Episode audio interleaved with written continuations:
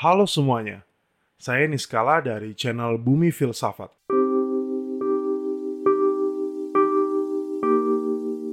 Kamu saat ini sedang mendengar podcast yang akan membahas berbagai tema seputar filsafat. Podcast ini akan tayang setiap minggunya. Semoga lah ya. Kamu juga bisa mendownload buku dan transkrip podcast ini di link di deskripsi. Dicek ya. Oke, kalau gitu selamat mendengar.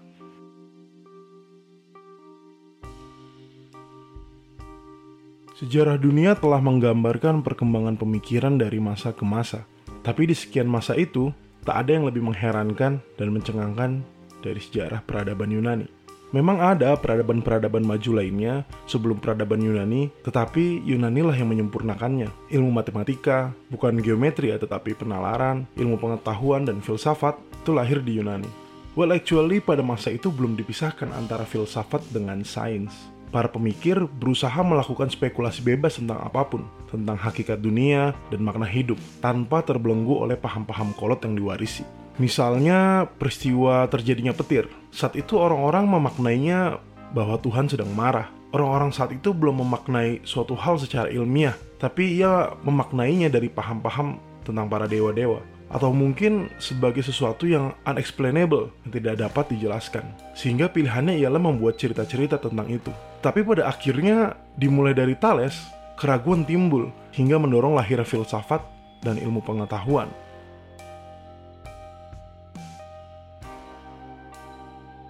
Saya akan bercerita sedikit tentang perjalanan perkembangan filsafat dimulai dari Thales.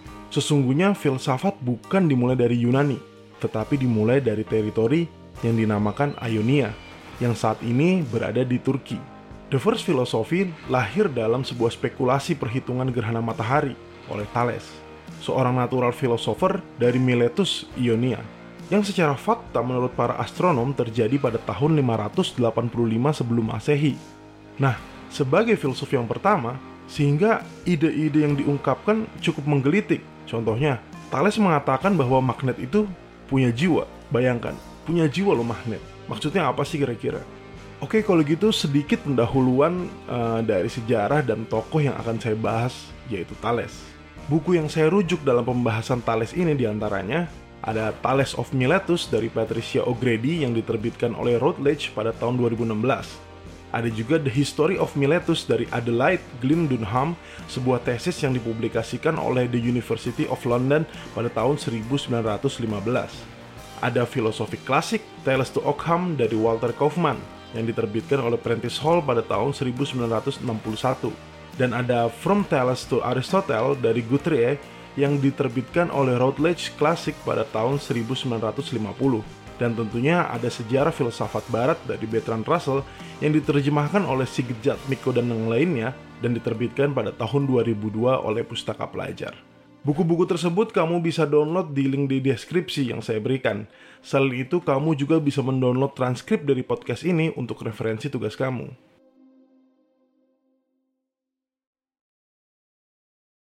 Thales bukan umbimbian ya, itu mah Thales. Adalah warga asli Miletus di Ionia, Asia Kecil. Kamu tahu nggak di mana? Sekarang sih udah berubah ya namanya saat ini kalau tidak salah berada sekitar 20 km ke selatan dari kota Soke di Turki. Jadi yang mau ziarah ataupun nostalgia, jalan-jalan deh tuh ke Turki. Lihat peradaban masa lampau, khususnya para filosof-filosof pertama. Karena selain Thales, filosof pertama lainnya juga berasal dari Ionia, yang nanti saya bahas di segmen sejarah episode selanjutnya. Miletus yang merupakan sebuah kota niaga yang maju, di mana terdapat golongan budak dalam jumlah besar, serta berlangsungnya perselisihan kelas, yang memilukan antara golongan kaya dan miskin. Wajar saja, karena Miletus ini kota di pesisir, maka pastinya akan menjadi kota niaga. Diceritakan oleh Aristoteles tentang Thales bahwa di Miletus awalnya rakyat menang dan membunuh para istri dan anak kaum bangsawan. Kemudian kaum bangsawan unggul dan membakar lawan mereka dan ini terus terjadi kita bisa lihat bisa kebayang bahwa betapa kacaunya kota niaga ini gitu karena memang pastinya akan terjadi perselisihan-perselisihan kelas sama seperti saat ini. Seperti sebelumnya, bukti terkuat dari kehidupan Thales adalah ia terkenal karena bisa meramalkan terjadinya gerhana matahari. Pada masa itu, tak ada bukti tentang adanya orang jenius lain yang pernah meramalkan gerhana matahari. Saat itu ada bangsa Babilonia, tapi ia hanya dapat meramal terjadinya gerhana bulan, walaupun ya dengan betul-betul tepat. Tetapi bangsa Babylon cukup kesulitan untuk meramalkan gerhana matahari. Pada saat itu, di dalam masa Thales hidup, manusia pada umumnya memiliki kepercayaan umum yaitu segala sesuatu peristiwa alam ataupun manusia telah direncanakan dan dikontrol oleh dewa-dewi Olympus. Semua kehendak atas dasar dewa-dewi dan manusia berdoa dan memuja kepadanya. Para dewa-dewi kadang diartikan sebagai superhumans, manusia super.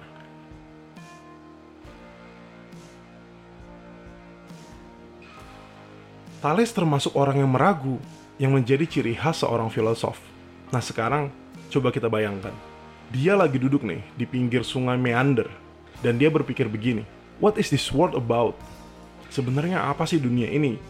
Jika para dewa-dewi bukanlah makhluk yang kuasa, yang maha, yang super, apa yang membuat bumi ini berubah, berkembang? Lalu kira-kira terbuat dari apakah alam semesta ini? Nah lagi asik tuh bengong-bengongnya si Thales ada sebuah kapal besar yang ingin merapat ke dermaga. Ia lantas berpikir, kok bisa kapal yang berat itu yang bawa berbagai macam kebutuhan yang berat, tetapi tetap mengambang di air? Apakah bumi itu mengambang di atas air? Nah, kira-kira dia penganut bumi datar atau bumi bulat tuh. Lalu, bagaimana mungkin para dewa menentukan kesejahteraan dirinya, menentukan nasibnya? Wong dia tahu bahwa segala sesuatu berdasarkan kehendak dia. Misal gini, aku ingin jadi artis. Ya karena dia dewa, dia bisa aja jadi artis. Kan katanya segalanya merupakan kehendak dewa. Nah jadi, apa arti kesejahteraan baginya? Cukup membingungkan bukan? Lalu, bila peristiwa-peristiwa alam bukan kehendak dari dewa, lalu apa yang menyebabkan gerhana? How big is the sun and the moon? Seberapa besar matahari dan bulan? Jadi, uh, so many question in Thales' head. Terlalu banyak pertanyaan yang menyelimuti pikiran Thales saat asik bengong-bengongnya tuh. Nah, kalau itu sih bengongnya Thales. Kalau kamu bengongnya ngapain?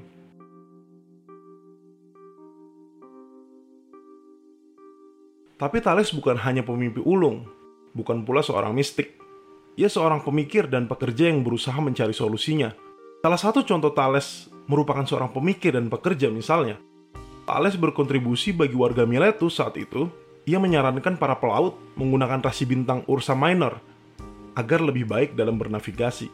Ia juga memberikan saran ke warga untuk overcome bahaya dari Ciaxares ketika invasi ke Lydia, kota sekutu dari Miletus.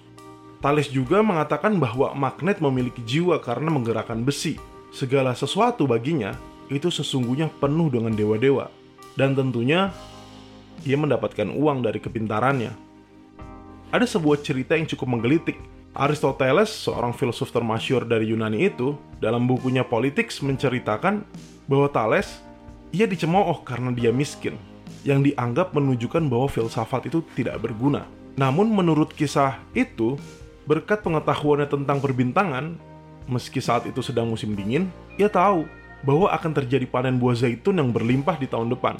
Sehingga Thales menyewa alat pengolah zaitun di Miletus pada musim dingin itu dengan harga sangat rendah tentunya. Ketika musim panen tiba, akhirnya banyak orang yang butuh alat tersebut dan ia melepasnya dengan harga sesuka hati dan menghasilkan banyak uang. Menurutnya para filsuf gampang bila ingin kaya. Hanya saja ambisi mereka menuju ke arah lain.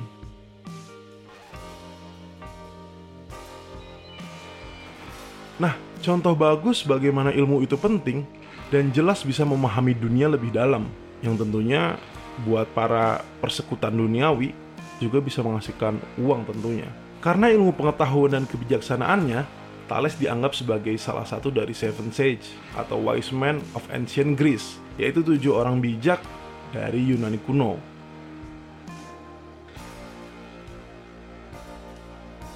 Aristotle mendefinisikan wisdom atau sophia atau kebijaksanaan sebagai pengetahuan tentang prinsip dan kausalitas Aristotle dalam bukunya Metafisik, bukan metafisika perdukunan ya, sumpah anak filsafat bukan dukun, merujuk bahasan tentang metafisika pada the first philosopher yaitu Thales, yang di situ tertera bahwa Thales mengatakan, Thales says that the principle is water. Prinsip dunia adalah air. Thales ini jangan-jangan avatar apa ya? Tenang bukan kok, tapi bisa jadi. Jadi gini, wajar aja ketika ilmu pengetahuan belum semaju sekarang ini, dan satu-satunya jawaban atas ketidaktahuan adalah referensi ke dewa. Buat orang yang meragu, ia akan berpikir dan melihat ke alam. Ia perhatiin tuh alam. Mungkin saat itu Thales berpikir, karena juga dia tinggal di pesisir laut, bahwa bumi itu penuh dengan air. Manusia tidak bisa bertahan lama tanpa air. Semua makhluk butuh air. Sehingga mungkin ia berpikir bahwa air ini penting bagi dunia ini. Dan ia melingkupi kita, di bawah ada laut, di atas bisa turun hujan, di mana-mana ada air. Bahkan dia pernah berkata bahwa bumi itu mengambang di atas air. Ya, jadi prinsipal bisa kita sandingkan dengan kata arke dalam bahasa Yunani yang berarti origin, asal mula, atau source of action, dari sebab tindakan, atau elemen dasar, atau substansi, bila dalam bahasa dari Aristotle. Prinsip atau arke dapat diartikan sebagai sebuah substansi atau hakikat, sehingga dapat dimaknai bahwa segala sesuatu di bumi ini ialah berasal dari air. Saya rasa cukup singkat penjelasan tentang arke bahwa segala sesuatu di bumi ini berasal dari air, karena referensi bahasan Thales memang sangat terbatas. Tapi dari sini kita tahu bahwa ada sebuah usaha akal pikiran yaitu Thales berusaha mengabstraksi alam semesta ini sehingga ia bisa berargumentasi bahwa hakikat dari dunia ini adalah air.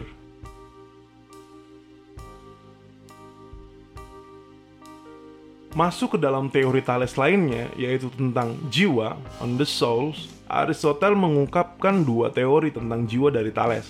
Yang pertama, Thales melihat bahwa jiwa atau souls dalam arti cause of movement atau sebagai sebab penggerak. Sebuah batu memiliki jiwa karena batu tersebut dapat menggerakkan besi. Kira-kira batu apa yang dimaksud dari Thales?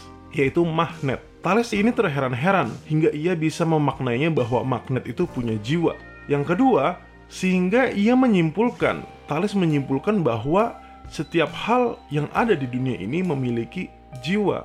All things are full of gods. Karena dari benda yang mati, tapi ia bisa menimbulkan kehidupan dalam artian gerak. Sehingga kita bisa lebih open mind di sini, lebih terbuka pikiran kita untuk melihat kemungkinan lain di dunia ini. Bahwa ada konsekuensi logis yang berarti dalam suatu hal apa pun pasti ada jiwanya.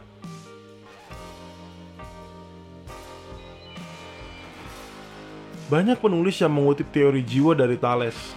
Salah satunya misalnya ada Diogenes yang mengatakan bahwa Thales itu orang yang pertama yang berteori tentang immortalitas jiwa, tentang keabadian jiwa. Ada juga Cicero yang mengatakan bahwa Thales itu orang yang pertama yang menginvestigasi tentang prinsip dari suatu benda, yaitu air adalah prinsip pertama arke. Lalu ada Stobeus bahwa Thales mengatakan God merupakan jiwa dari alam semesta dan segala sesuatunya telah dijiwai bergerak menyerap unsur kelembapan. Mungkin yang dimaksud adalah air tersebut. Lalu terakhir ada Heraklitus yang berpikir seperti ini mengenai Thales. Bagi jiwa, menjadi air merupakan kematian. Bagi air, menjadi bumi merupakan kematian. Dan proses selanjutnya yang infinity yang sebaliknya adalah dari bumi air muncul, dari air jiwa muncul. Ini mungkin teori ketidakterbatasannya dari Heraklitus.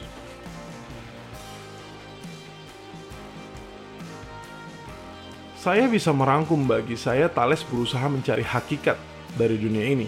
Ia melihat air di mana-mana lalu bahwa air ini menjadi sentral karena ia merupakan substansi dan menjadi penggerak yaitu menjadi jiwa dari kehidupan ini cara memandang alam seperti Thales atau filosof-filosof prasokrates lainnya ini dinamakan sebagai Hilozoism.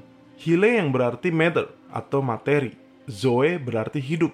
Pandangan ini menganggap bahwa segala sesuatu di dunia ini berasal dari materi. Jadi dari suatu hal bisa jadi unexplainable things, but there is something. Ia berusaha untuk mengesampingkan terlebih dahulu atas ilmu pengetahuan yang dipegang oleh otoritas atau para dewa ia berusaha mengungkapkan kebenaran melalui kekuatan akal pikirannya, melalui rasionalitasnya. Itulah ciri khas filsafat, dan juga seperti episode sebelumnya dari apa yang dikatakan Thomas Nagel tentang filsafat, yaitu hanya membutuhkan akal pikiran, rasionalitas dari manusia. Uh, Oke, okay, jadi gimana pendapat kamu? Apakah memang air itu merupakan hal dasar bagi kita, menjadi dasar penggerak kehidupan kita? Atau menurut kamu, apakah magnet itu punya jiwa? apakah segala sesuatunya punya jiwa atau dewa-dewi di dalamnya? Silahkan komen di episode podcast ini ya. Oke mungkin segini dulu cerita saya tentang Thales dan mulainya lahirnya filsafat dan ilmu pengetahuan. Semoga podcast ini bermanfaat bagi semua. Saya Niskala dari channel Bumi Filsafat. Terima kasih.